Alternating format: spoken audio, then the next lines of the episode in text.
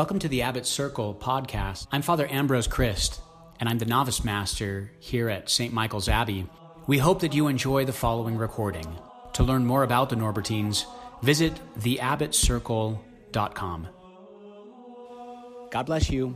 Just before we, we reflect on God's holy word for this third Sunday of Advent, a little pulpit announcement. Exceptionally, we're going to take up a second collection after the reception of Holy Communion. And this second collection today is an appeal to help fund the beautification of our church for Christmas, Christmas decoration, second collection. So thank you for your generosity in advance. Rejoice in the Lord always. Again, I say rejoice. Indeed, the Lord is near. That was the introit that we heard in Latin, Gaudete, and also the second reading from St. Paul in his letter to the Philippians Rejoice in the Lord, Gaudete Sunday. We mark the middle of our Advent preparation for Christmas with Gaudete Sunday, Rejoicing Sunday. If you were here at the 7 o'clock Mass this morning, you would have heard the organ playing. So we beautify the liturgy with organ on this Sunday only, whereas it's silent for most of the rest of the season of Advent. We wear rose vestments. You can call them pink, that's okay. They're, we call them rose because we're ashamed to call them pink, but they're pink vestments to celebrate a little bit here in the middle of a penitential season when we ordinarily would wear purple. Why do we rejoice? Well, because it is halfway through our penitential season, and remember, this is a penitential season, so we have a break today from our austerities, and it's a good reminder for all of us that preparation for Christmas is not just a material exercise, but it should be most especially a spiritual exercise. So if you haven't engaged in any penances yet in this holy season, you still have time. It would be good to take up some fasting in the weeks that remain before Christmas. It would be especially good to pray the rosary every day. Today is the feast of Our Lady of Guadalupe. We'll say a little bit more about that in a moment. Prayer, fasting, and most especially, go to confession. Go to confession often. It's perhaps the most neglected sacrament of our holy faith. You know, we have confessions here every day from 1 to 4 p.m. So you're always, well, except Sundays, you're always welcome to come here and find confessors ready to help you prepare for Christmas in the very best possible way. And go often to confession, at least once a month. Catholics should go at least once a month, or as often, God forbid, as you commit a grave sin. And remember, we must never receive the Holy Eucharist at Holy Mass if you're not in the state of grace. If you need to go to confession, please don't receive Holy Communion. That's what we call sacrilege, another thing we almost never hear about from the pulpit. So, in order to be worthy to receive Holy Communion, we must not be in the state of sin. And that means, for practically speaking, for a lot of Catholics, if you haven't been to confession in the last year, you're not disposed to receive Holy Communion today. So come up for a blessing if you'd like, but go to confession. That's a great way to prepare for Christmas. So we rejoice that we're halfway through this penitential season. Two ways that we, that we hear about rejoicing first, that we must rejoice, and then that God rejoices in us. Both of that from the prophet Zephaniah this morning. First, we are the ones who rejoice today. As the prophet tells us, the Lord has removed the judgment against you, He has turned away your enemies. This is why we rejoice, because we have been freed from our enemies, delivered from our enemies. Of course, sin and death. These are the enemies that Christ has delivered us from. But also, historically, through time, God saves his holy people by removing the enemies that surround us. And one way in which that happened very close to home for us, in which we, we can remember today, was when the Lord delivered us from the enemies of paganism in this continent when Christ was preached here for the first time. Nearly 500 years ago, in 1531, Our Lady appeared to St. Juan Diego on that marvelous little hill of Tepeyac near Mexico City. This was just as the Spanish were introducing our holy faith to the pagan Aztec people there.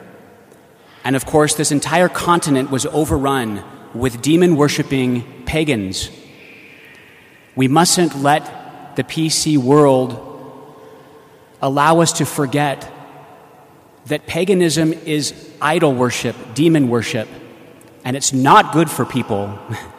We need to be set free in Jesus Christ with the one true religion which can save us. And that's what the colonizers and missionaries did. So Our Lady appeared just as Christ was being preached for the first time in this continent.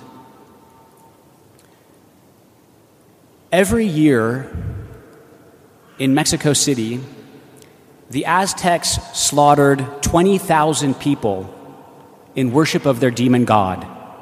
20,000 people offered in human sacrifice, usually 60 people at a time. Right there, near where Our Lady appeared. Just 50 years previous to her apparition, when the Aztecs were consecrating a brand new temple, they slaughtered 80,400 people in worship of their demon god. Our blessed Lord wanted to drive away those terrible enemies of goodness and truth from this continent, which is our home. And so, what did he do? He sent the Blessed Virgin Mary to appear there and to bring her son Jesus among us in this, what was once a pagan land. And you all know the story how beautifully she appeared to that humble poor, middle aged man, Juan Diego. Just 10 years after her miraculous apparition, 9 million people had converted to Roman Catholicism. This is how our Lord saves us from our enemies through the miraculous intercession of the Blessed Virgin Mary. And so we praise her today as our Empress and our Queen the patroness of our continent and the patroness of our diocese. Through her, the Lord has removed judgment against us. He has turned away our enemies. And so we rejoice. But what about God? How does he rejoice? Zephaniah continues The Lord your God is in your midst, a mighty Savior. He will rejoice over you with gladness and renew you in his love. He will sing joyfully because of you. Wonderful, humble St. Juan Diego is in the eye of Our Lady in that image that she left on his tilma, which is now enshrined in the Basilica in Mexico City. Our Lady made it so that Hundreds of years later, 400 years later, as scientists were studying that miraculous image left on St. Juan Diego's tilma, they would find in the pupils of her eyes, under a microscope, human faces reflected when he opened up his tilma and showed the bishop those flowers which appeared on the hill, and her image was there on the tilma. She was seeing him and the bishop and 11 other people in the room, and all of those people are reflected in the pupils of her eyes right now on the tilma in the basilica in Mexico City for us to discover later. Why? Because St. Juan Diego is the apple of her eye. She rejoiced in him, and God rejoiced in him through her. You are the apple of Our Lady's eye, too. She is your mother every bit as much as she was St. Juan Diego's mother. And when you live the life of grace, when you strive for holiness, when you say her holy rosary and go to confession when you need to, when you receive Holy Communion worthily, you give more joy to Our Lady and to the angels and to God Himself than all the rest of the created universe could possibly ever give Him joy. Because one soul in the state of grace is more valuable than, than the entire material universe. You are the apple of her eye, too. So, what should we do? That's what everybody asked St. John the Baptist at the River Jordan as they came to him for the baptism of repentance. What should we do? What must we do?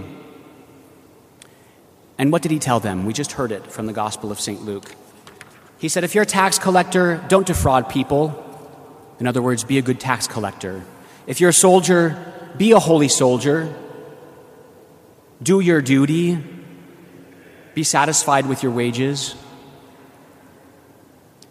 We might ask him, in our desire for repentance, what should we do? Are you a mother and a wife? Be a holy mother and a holy wife. Are you a working man? Strive to be a saint in your state in life. Are you a student? Are you a consecrated religious? Are you a priest? And so forth. Be whom God has want, desired you to be. Be the saint whom God has created you to be. Become the apple of Our Lady's eye. This is how the kingdom of God and the empire of Our Lady grows.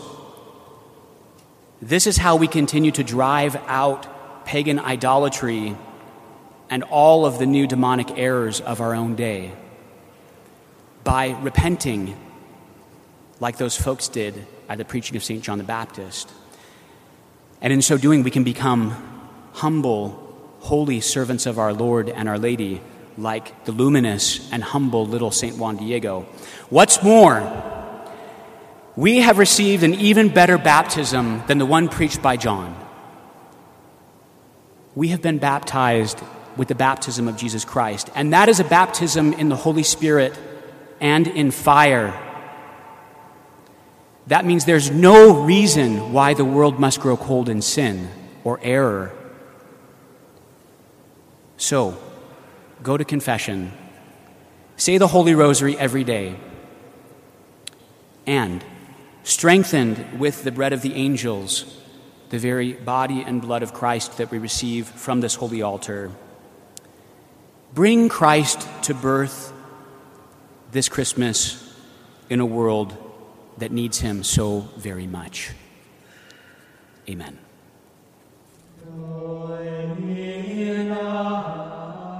Thank you for listening to the Abbot Circle podcast. If you enjoyed listening or were spiritually nourished, please leave a review to help our podcast grow. Thanks again. God bless you.